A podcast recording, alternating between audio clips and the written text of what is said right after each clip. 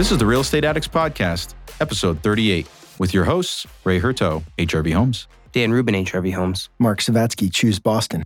And we are joined today by Julene McMullen from Dale Carnegie Training. Is it Julian? Julene, yes. Like Julene, Julene. That's Jolene. Oh, damn it. I'm Julene with a U. I was going to ask you if you like Dolly Parton. I've heard that a few times over the course of my life. That's funny. how many people have said Julene right or left? Oh, geez. Ah, No, that's a never. terrible No. joke. Actually, yeah, never. Wow. Bad- Dad, dad jokes. Dad joke. Yeah, that, that that's kind of like a Reader's Digest dad's joke. Yeah. My trainer at Orange Theory, he's like six foot 10 and he starts every class. He goes, Name's Lee, six foot 10, no basketball. Let's do it. It's just like one of these things like, Julene showed up to the uh, studio and I thought it was Mark and I uh, heard the buzzer go off. So I answered the door, yo. And I was like, this is probably not a good way to uh, introduce myself. So sorry about that. hey, no problem. so presentation skills and speaking. Yes. Mhm. Why are we here? Can you give us a little bit about the Dale Carnegie Institute and your role there and maybe some on your background? Sure, absolutely. So, um, Dale Carnegie is a global organization. We support training and development um, for organizations across the globe. So, essentially, our areas of expertise for the past 107 years has been around leadership, presentation skills, and public speaking, as well as really honing in on people's ability to get along with people. How to Win Friends and Influence People. You may have heard of the book that Dale Carnegie wrote many, many years ago. And that was really the foundation of our business. So we still align ourselves with that book and its principles. And as a result of that, we work with companies to be able to really work on the soft skills of their people. My job is I am the director of client strategy for the company here in Boston, and I am a master trainer for the company as well. So that means that I support uh, organizations that work with us that have global reach that are headquartered here out of the Boston area. And I also do a lot of the training that we do for those organizations. And I also train other trainers within Dale Carnegie. Terrific. Well, we're really excited to have you join us today. Thank you. Thanks for having me. And this is a topic that uh, I care, we care a lot about. I Mhm. mean, as developers, a lot of our success or failure is uh, at the very beginning, the outset of a project. There's a number of community meetings and presentations and telling our story. And so I'd love to learn how to be better at that. Well, and it's not only just it's presenting to a, a wide range of Mhm. people, all the way from abutters to you know elected City officials. sure. Right. So you know, kind of making sure that we're communicating appropriately to the right audience is also important as well. and, and even going beyond that, if you think about real estate holistically, you're pitching projects to lenders, you're selling your product, whether it's a development or a rental. So everything in real estate is communication. Yeah, yeah. everything is sure. communication. So this So- is very, very important to talk about. Yeah. And so, first question is um, can this be taught or is this something that you need to be born with? Yeah. Mm. Um, if it was something we'd be born with, um, our company would probably be out of business. So, uh, no, so it, it is absolutely, absolutely something that can be taught. I mean, um, you know, we we all have the opportunity to improve in this area. And one thing, you know, it, it's really interesting because this is, as you said, a really important skill, and it really is career and business defining. Because if you think about all the ways in which we need to communicate, present ideas, sell ideas, gain people's buy-in, that all entails us really being able to project that in the way that we're talking about it, in the way that we're presenting it. So it absolutely can be taught. And it's also a very individual process. You know, one of the biggest mistakes that we see is that people who are, you know, trying to improve their presentation skills is they try to imitate other people that they think are really good. And that's a, that's a huge mistake because we're all individuals. And for example, you know, if I'm I'm trying to emulate somebody who's really funny and uses a lot of humor, and I that's not doesn't come naturally to me, then we've all seen that happen. It's like it's going to bomb.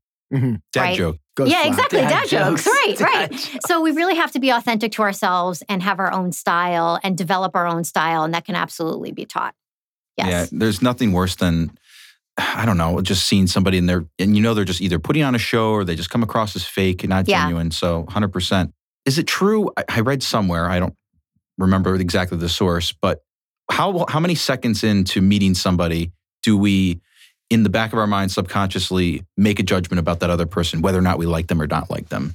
Yeah, that's um that's a really good question because you know we used to say that you had um, three minutes, But in our immediate gratification society where we're all looking at our phones and we have we have, you know, instant gratification, right now it's about 15 to 20 seconds.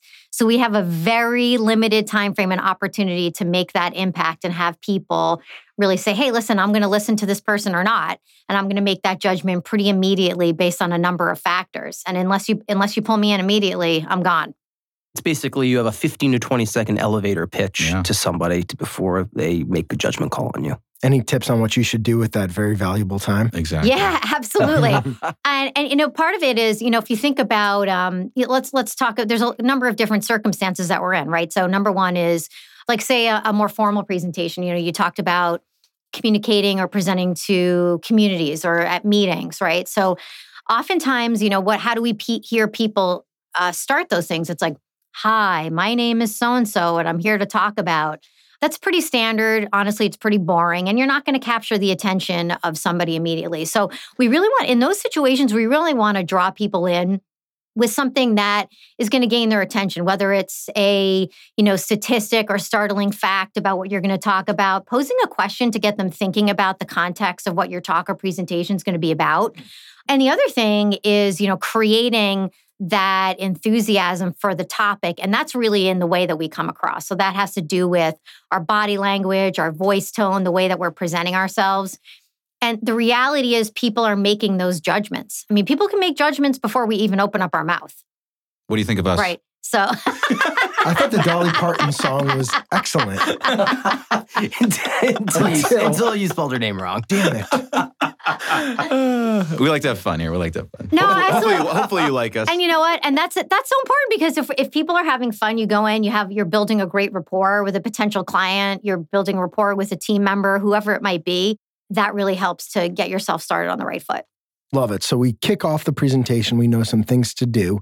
Let's talk about structuring the presentation. We've all heard PowerPoint coma a lot. What, Death by PowerPoint. Death by Yeah. Yeah. PowerPoint. There's nothing. Oh my god! At our last company, there's like a PowerPoint that had two point font. You couldn't read everything, and yeah, just I hate PowerPoint so much. Less is more. What are some I tips? is what- so you know you know you're in for it when somebody says can you dim the lights please? Ooh. and then they uh, they put up you know 50 slides for a 20 minute presentation. Well so here's some best practices. So number one you know to your point absolutely less is more.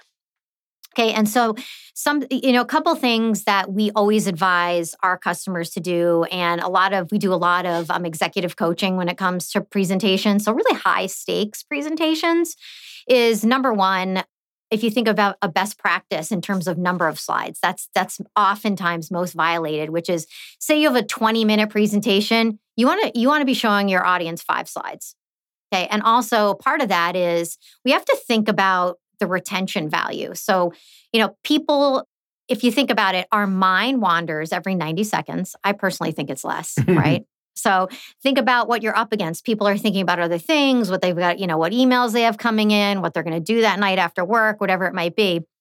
So we want to make sure that we're engaging them with um, no more than five slides per 20 minutes. So it's basically five minutes per slide. Yeah, exactly That's good right. math, Dan. Right. I, try. I saw you Exactly. calculate. It took me a while to calculate. and, and the other thing is, you know, we oftentimes in our business use a lot of graphs and charts, which really helps uh, different kinds of learners to engage with us. But we got to remember about that is we cannot possibly put up a graphic that is so hard to decipher that now the folks that we're talking to are spending a significant amount of time trying to decipher what we're trying to say.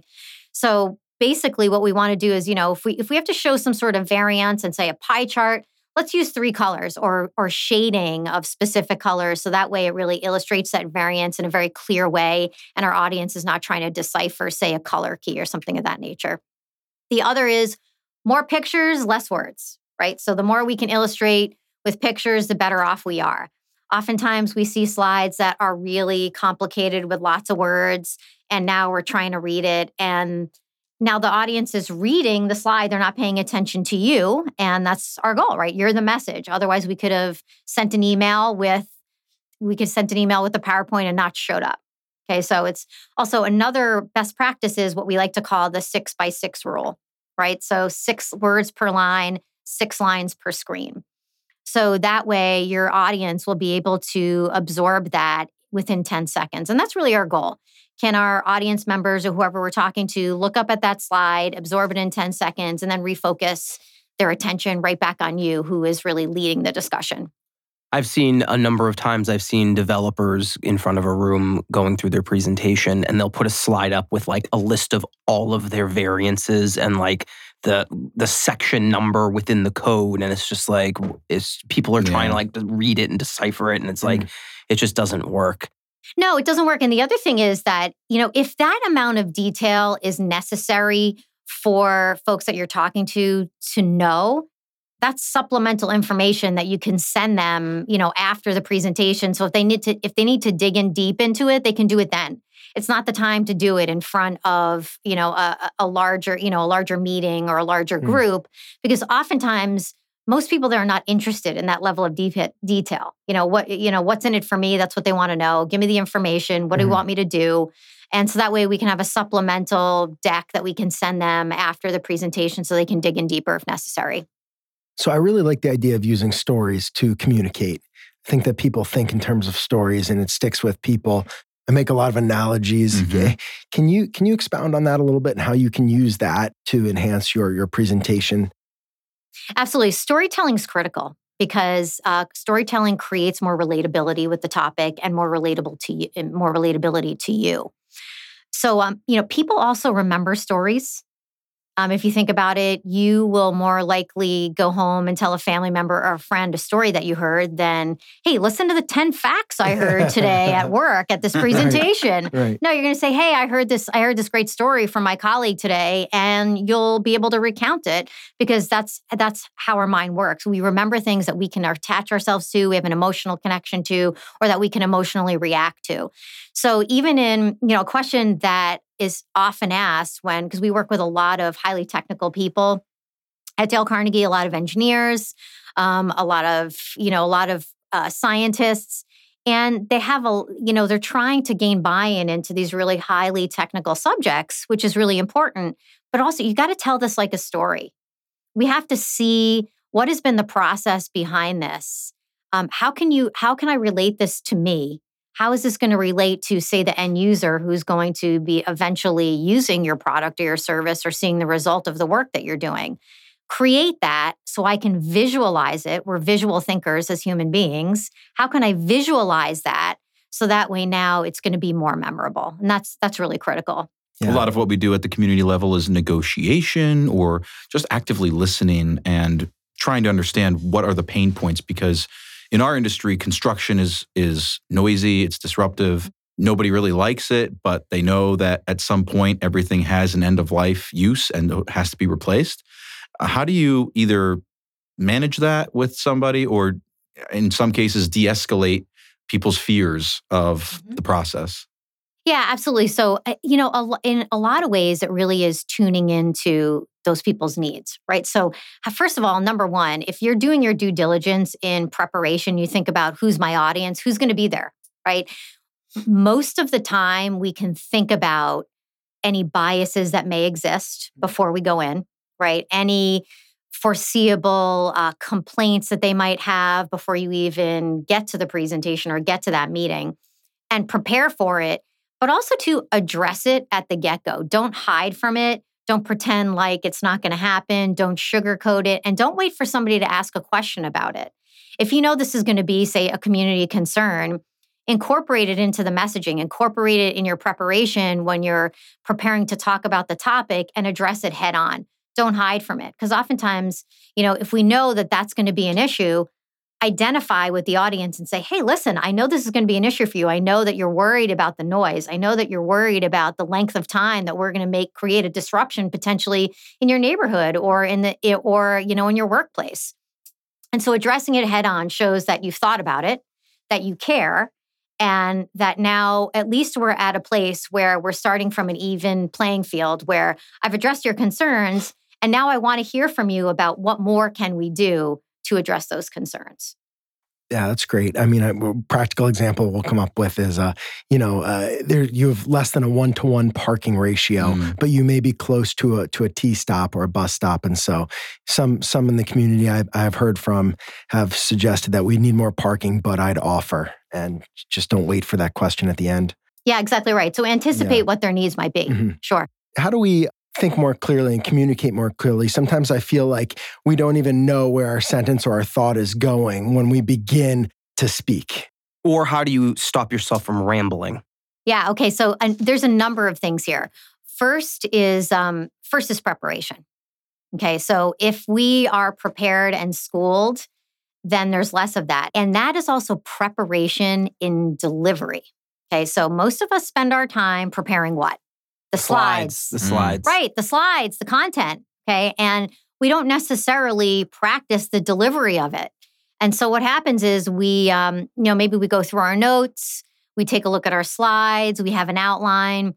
We don't actually hear it out loud. So we have this false sense of security that we know what it's going to sound like when we open our mouth. And then all of a sudden we open our mouth and we're like, wow, this sounds pretty different than it does in my head or looks Oh. on my index card here on my outline. And so part of that is if we hear it out loud, even if it's just, you know, on the way there in our car, whatever it is, and it's just the way we're going to open, um, that really gives us more confidence to be able to, you know, start with confidence, had that opportunity to practice, hear it out loud, ideally in front of other people who can give you some feedback. And then we've heard it before. So that's number one. Number two is when we start to go off course because sometimes we are maybe if it's a question we're going down we're we're getting deep into the details right which is we really need to pause and we have this we as human beings we have this sense that we need to fill the air and we don't you know the people we're talking to would rather have a well thought out response and a well thought out point than for you to just keep rambling on until you get somewhere and so one of the best practices that we talk about is, you know, pause for three to five seconds, gather your thoughts, and then proceed. And don't apologize to your audience. Hey, I'm sorry, you know, I got off a little off topic there. Or, hey, I forgot what I was going to say. I forgot to mention. Does your audience know that? You're almost Right. calling out your own Yeah. No. mistakes, and people may not Exactly. even notice. Yeah. Right. So we we want we don't want to draw negative attention to ourselves. And the fact is we're human beings. If we need to pause and regain our thought process, that's okay. That's that's really thinking about the audience and thinking about who we're talking to. So that way we're we're more thoughtful in the way that we're addressing them. So practice, prepare. Don't worry about the ums, ers, ahs, Mhm. Practice out making loud. noise, just to make noise. Right. Hmm. You got it. And part of that too is um, if we're practicing the delivery and uh, we get some feedback, uh, even you know if you want to take it a step further, we all have phones with videos on them, video Mm. cameras. Pra- take a look at what you look like, what you sound like. That'll give you a very realistic view as to what how you sound and what you look like. And that way you can you you really have an understanding of self-evaluation at some point. So that way you can that's a continuous way to keep practicing to evaluate how you're doing. Yeah, it's like when I used to be an athlete and we used to do video review of our games. Yeah, exactly. It's a, yeah, it's, it's a, yeah, it's the same thing. Yep. It is. No. Can we talk about uh, hand gestures and your presence in the room and, and ways that you can make sure that you're adding to your clarity and not distracting from the message? Yes. So a few things. Number one is some, sometimes we get into what we like to call presenter mode, right? So we perhaps, you know, we're there, we're having a good time, we're chatting with people. Now it's this opportunity for us to get up and present, or it's now our time to talk. And all of a sudden we become like monotone, we lose our energy. And we don't use our hands. There is not one single person who has a one on one conversation that does not use conversational hand gestures. Okay. And so we have this tendency to clasp our hands in front of us or behind our back, or what we like to call like the spider. You know, we put our hands up in front and we, you know, we've got our fing- we've got our fingers latched together. Uh, It's a totally unnatural stance. It's a totally unnatural stance. We don't do that in one-on-one conversation. So the mindset would be so this is just a one-on-one conversation with a larger group. So we need to be using our gestures, Mhm. number 1, and really open gestures, open body language because it really shows that you're more open open and welcoming to the audience. When we close our gestures, it also sacrifices our posture. So our shoulders kind of um, fold in, and we don't have that confident posture that really is observable to our audience members, whoever we're talking to, one person, 100 people. So we've got to use our gestures. Number two is we have to use more energy than we think is necessary because what we think is coming across as energized isn't. Mm. We have to be amplified versions of ourselves. If we're using our conversational volume or voice and we're standing in front of a group of people, that's not going to come across. And especially if we're trying to motivate or gain buy in or have some influence over those that we're talking to, we have to show that. If we don't embody that, then they're not going to buy into that. So that that's a really critical point. You know, I, it's we I see this all the time, and where it's you know, um, if you're trying to gain buy into initiative, sound like you care about it. You know that you're not. Just, we're just not listing off all the reasons why this is going to be advantageous to you or your company or your you know your community but really showing that in the way that we're delivering it in our voice tone the level of energy we're mm-hmm. using and our and our gestures are there any uh, individuals whether they're you know elect anybody out in the public arena that you think is very good at public speaking uh, you know right off the top of my head i'm thinking obviously he's passed but steve jobs would always in you know I think half that company was built just based on his presentations, not even necessarily the content sometimes. Yeah, and so what what do you uh, what do you admire about Steve Jobs and his presentation style? Just the fact that he was able to, you know, like you said, he was passionate about what he was presenting, and he always had a story. And obviously, the product helps too, having an innovative product. But just he believed in in himself and he believed in his company. Yeah, and that's um and what real what you said about how he built the culture is because it's contagious. So when when you see that type of energy, you see that per- person with that type of passion, that's contagious to whoever is witnessing that. So that that was a huge part of his success was the contagiousness of his passion for the company, the purpose, and the products.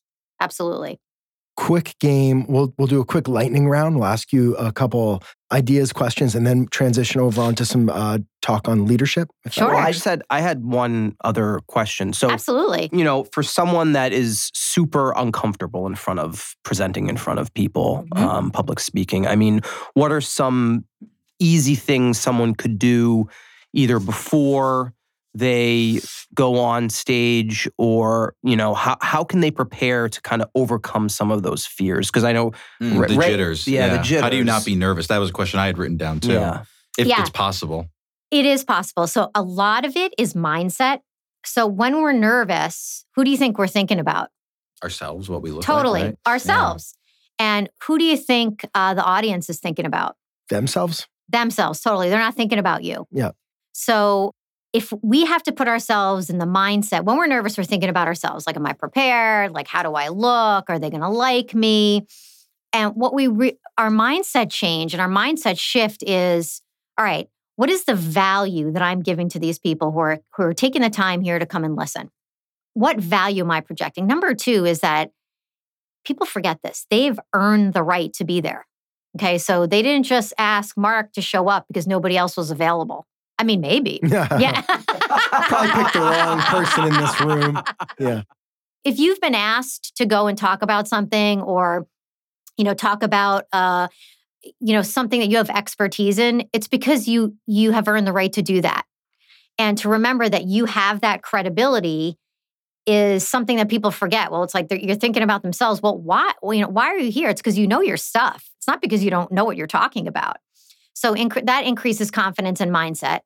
And um, number three is when we are fearful, it also not only is it thinking about ourselves, we are also not thinking about the end result, right? So every single time we get up in front of a group of people, there's a purpose and a result.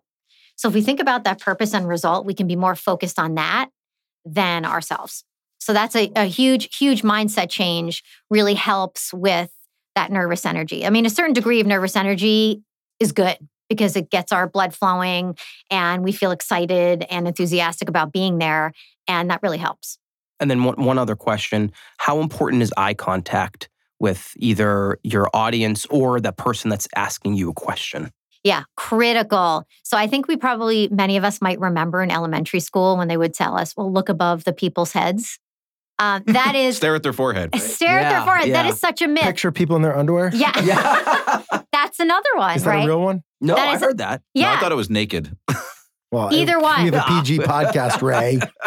you know that, that those are both total myths because i mean It was really how TV. we connect really how we connect with an audience is using our eye contact so when we um when we visually connect with the audience that we create more of a conversational atmosphere it's more relatable and it builds trust But shift the eye contact. Don't just stare at Ray the whole time Oh yeah, because it's romantic. That's kind of awkward, right? After a while. Yeah. it, it can be. I don't know. the best practice is two seconds Okay. so for if we're, After two staring if we're staring them down if we're staring them down Just yeah watching them exactly. the Then I'm it becomes- still staring at Ray. then it becomes creepy and I'm creeped out, Mark. Yeah. Well, I mean, I find it even more awkward when I'm talking to someone, especially one on one, and they don't look at me at all, ever. Yeah, we were I- at the Builders show, All right. and I think we all Guys, know who we were talking we- we- about. Yeah. I know. Let's go to a quick lightning round. First question for you for the lightning response is Trump's oration skills, politics completely aside. appropriate Appropriate. I think he's underrated. you think so As an orator, I think he's one of the greatest orators of our time. Hmm. maybe i'm filtering in some of my I, me too. I, the, yeah, No, I- me too, for sure. I know this is not a political show. but- yeah, yeah. Next. Ad libbing. Fine. Ad libbing is fine as long as you can stay within the context of the topic and not uh, get too far into the weeds, getting off into a tangent. Totally fine. It also shows your flexibility and ability to adapt to the audience in that moment. I like Nice. it. Toastmasters. Toastmasters is terrific. So the one thing that I love about Toastmasters brings people together together to practice the skill. I actually don't even. What is a Toastmaster? Uh, I actually don't even know if they have one here, but basically, it's a club where you, correct me if I'm wrong, you go and you basically practice speaking in front of a group of people. Yeah, so it's good. It's good in the sense that you get a lot of practice and you have the opportunity to practice different formats, um, different situations. Meaning, you know, you're here to motivate, you're here to inform. You get some practice in doing that. One of the one thing that I would caution is that the feedback that you're getting and the coaching that you might be receiving is from other people who are still trying, who are really working on that skill. So you may not be getting the guidance that necessarily is pointing you in the right direction. But as a, as a forum to practice, the more we practice, the better we get. Is there Cool. one in Boston or around here? Absolutely. Yeah. A lot of um, We should go. there are a lot of Toastmasters in Boston, and a lot of organizations also support internal Toastmasters groups within their companies. Very last one here um, handouts. Overrated, underrated, or appropriately rated for a presentation. I would have to say it depends. So yeah, number one, we if we want to use a handout, we have to have a reason for it. Is there supplemental information in there that's valuable? If so, absolutely. But hand it out at the end so people aren't Ah. going through it and reading it and asking you questions ahead of time from where you are in the presentation. Um, handouts are appropriate again if you have more information you want to provide and you want them to take a look at it later. If it's a handout of you know, inf- of the information that you're presenting. And it's something that, you know, is 10 or 15 minutes, 20 minutes. I, I don't see a purpose in it. So it's dependent on the situation. Julian, this has been awesome on presentation skills. Excited to get into leadership. And I know we have, we're going to come out, we're going to uh, publish, wow, my presentation skills. need work. I was staring at you for more than two Yeah, seconds. just I was staring getting- at you. It's getting awkward. Well, thank you again for this um, really great presentation skills episode, and um, excited to get into some talk on leadership, which we'll put out next week. Thanks for having me. Awesome.